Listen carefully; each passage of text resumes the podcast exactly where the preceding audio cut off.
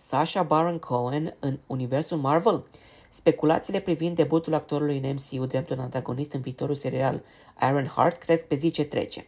O sursă Deadline a confirmat existența unor asemenea discuții, actorul fiind luat în considerare pentru rolul lui Mephisto. De asemenea, actorul a fost văzut în proximitatea studiourilor Pinewood din Marea Britanie. Agenții de presă Marvel și ai actorului nu au oferit comentarii. Zvonurile care ar circula ar susține implicarea actorului și în alte proiecte MCU.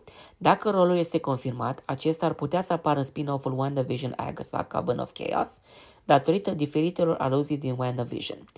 Speculațiile privind implicarea actorului au început să circule de weekendul trecut, multe profiluri de Twitter susținând această teorie. Serialul de șase episoade Iron Heart, creat de Chinaga Hodge cu Dominic Thorne în rolul protagonistei Riri Williams, spune povestea inventatoare cele mai avangardiste armuri de la Iron Man încoace. Distribuția îi include pe Anthony Ramos, Manny Montana, Shakira Barrera, Alden Ehreich, Regan Alaya, Shea Kule și Zoe Terakes. Palmaresul lui Sasha Baron Cohen include franciza Borat, fiind atașat și viitorului proiect Apple TV, disclaimer, scris și regizat de Alfonso Cuaron.